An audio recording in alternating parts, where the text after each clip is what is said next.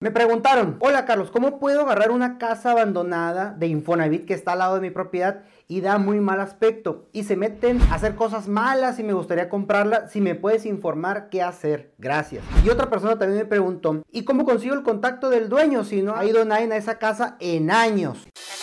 Todos merecemos viajar a esa calidad de vida que deseamos.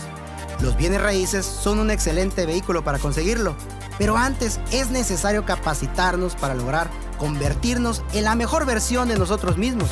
Por eso aquí vamos a responder a tus preguntas, hablar de inversiones, de marketing, de ventas, de mentalidad, liderazgo y por supuesto de cómo hacer negocios de bienes raíces para ayudarte a ti a llevar tu emprendimiento inmobiliario al siguiente nivel. Bienvenido al podcast de Carlos Rodríguez.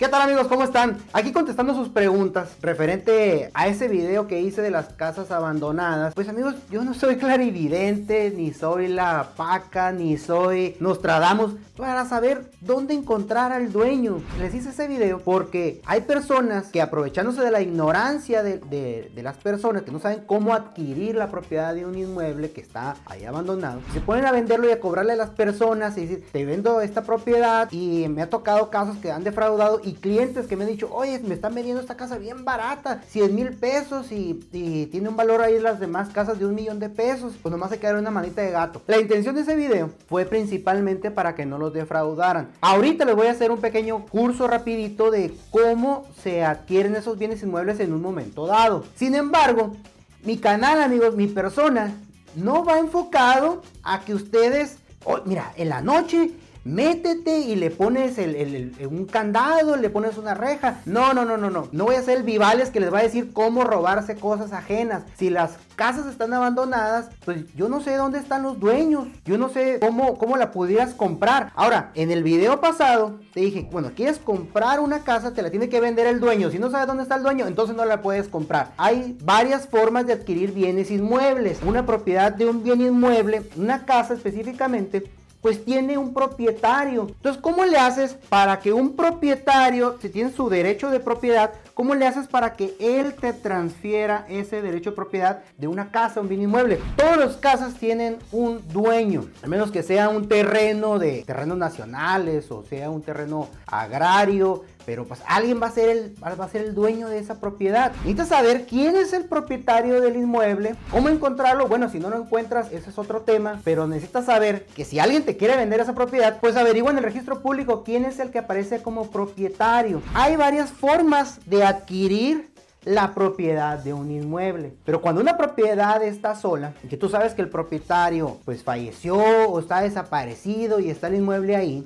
la ley prevé, se llama prescripción positiva. Dice, para una persona que ha poseído un bien inmueble durante más de 10 años de forma pacífica, pública, continua, puede adquirir la propiedad, pero la tienes que demostrar. Si tú te metes a una casa abandonada por cualquiera que sea el medio, esa parte yo no te voy a decir cómo te metas a una casa abandonada, pero te voy a decir cómo en un punto dado la puedes adquirir. Si tú le ah, demuestras a un juez que tú estás con el ánimo de dueño de esa, de esa casa y que le acreditas que tuviste la posesión durante 10 años no fue el propietario a, quererte sacar de, ese, de, esa, de, esa, propiedad, de esa casa, que todos saben los vecinos que tú eres el, dueño de esa casa. Por ejemplo, yo mi vecino, yo asumo que es, el, que es el dueño hasta que no se demuestre lo contrario. No he ido a verificar en el registro público quién es el que aparece como propietario, pero asumes que es el, es el propietario. Entonces, los vecinos pueden decir, bueno, pues él está como propietario. Necesitas tener testigos, necesitas acreditar mediante eh, pruebas fehacientes de que tú has estado ahí poseyendo el inmueble durante 10 años para adquirirlo de mala fe.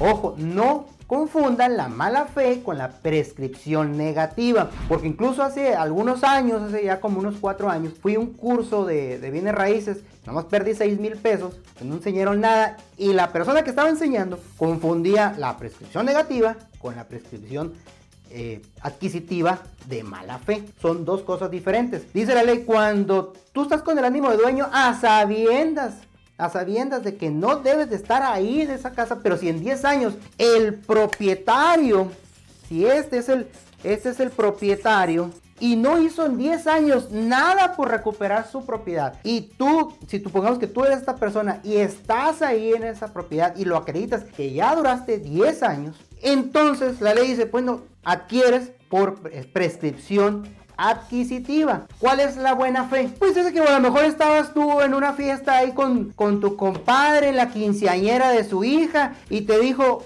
Ah, te vendo mi casa. Sí, claro que, claro que sí, pues yo te pago la casa. Y ahí en una servilleta firmaste, te vendo la casa y ahí le dices un cheque. Te entregó las llaves de la casa y ahí tienes viviendo ya más de cinco años. Hubo una intención del, del propietario de transmitir la propiedad, sí, que los medios por los cuales se transmitió la propiedad en esa servilleta ahí en la fiesta es válido, para la ley no es válido, no es válido ese documento, pero el propietario tuvo la intención de, transmitirla. Entonces, ese, medio por el cual se transmitió, pues para los ojos de la ley no es válido, pero se hubo la intención realmente de hacer la transmisión de la propiedad. Esa es la buena fe, que por el medio de lo que hicieron, en el que hicieron esa, ese intento de transmitir la propiedad, para los ojos de la ley no es válido. Esa, esa es la buena fe. Y la mala fe, pues es de que esta persona que están intentando adquirir un inmueble, para nada el propietario tuvo la intención de transmitírselo. Y él sabía, él sabía que estaba, estaba adquiriendo un inmueble, pues a pesar de la voluntad de esta persona,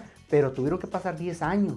Entonces, esa es la forma en que se adquieren inmuebles o la forma en que se pierden inmuebles por prescripción. La prescripción negativa, hay otro video que hice ahí que es la prescripción negativa, que es una forma de liberarse de obligaciones que tú tengas. Ese es otro tema y lo puedes ver, lo voy a anexar en el enlace de este video. Si tú quieres adquirir una propiedad, una propiedad que está abandonada, entonces pues piensa cómo son los medios en que se adquiere un inmueble. Si no encuentras ninguno de esos medios y de alguna manera que yo no te voy a inducir a que te metas el inmueble, pero si tú das 10 años en un inmueble que no te lo ha reclamado el propietario, entonces lo puedes adquirir.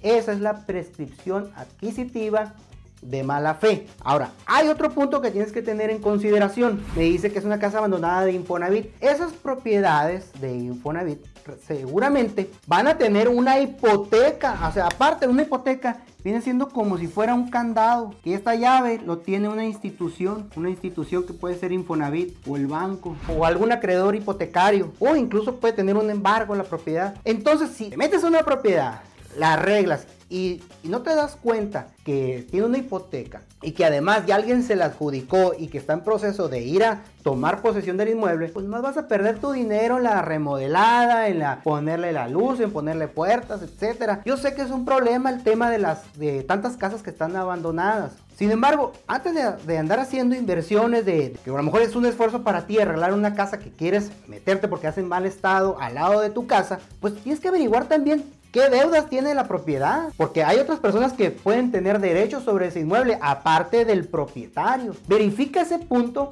antes de andar invadiendo propiedades que no son tuyas, porque puede haber un acreedor que llegue y te la quite. Espero, amigos, que ahora sí haya sido un poquito más claro con este tema. La mía culpa si no lo expliqué anteriormente. Así se adquieren los inmuebles, pero necesitas el paso del tiempo. Que la gente quiere meterse y ya que sea suya. Si quieres que ya sea tuya, necesitas que el propietario te dé una donación o que te venda la propiedad, te la dé en cambio de algo por una permuta, o que te la hayas adjudicado en, algún remate, o que la hayas adquirido por herencia. También una persona me dijo, oh, es que quiero adquirir el, el, departamento que está abajo de mi casa, pero el heredero no me la quiere vender. Pues no te la quiere vender, ¿qué quieres hacer? Si quieres meter a la propiedad a la fuerza, no, e, eso es adquirir cosas ajenas. A mí no me pregunten ese tipo de cosas, amigos. Suscríbanse a mi canal. Si no te has suscrito, pues, ¿qué estás esperando? Suscríbete. Voy a estar compartiendo videos dos, tres veces a la semana para que estén atentos ahí, le pongan ahí,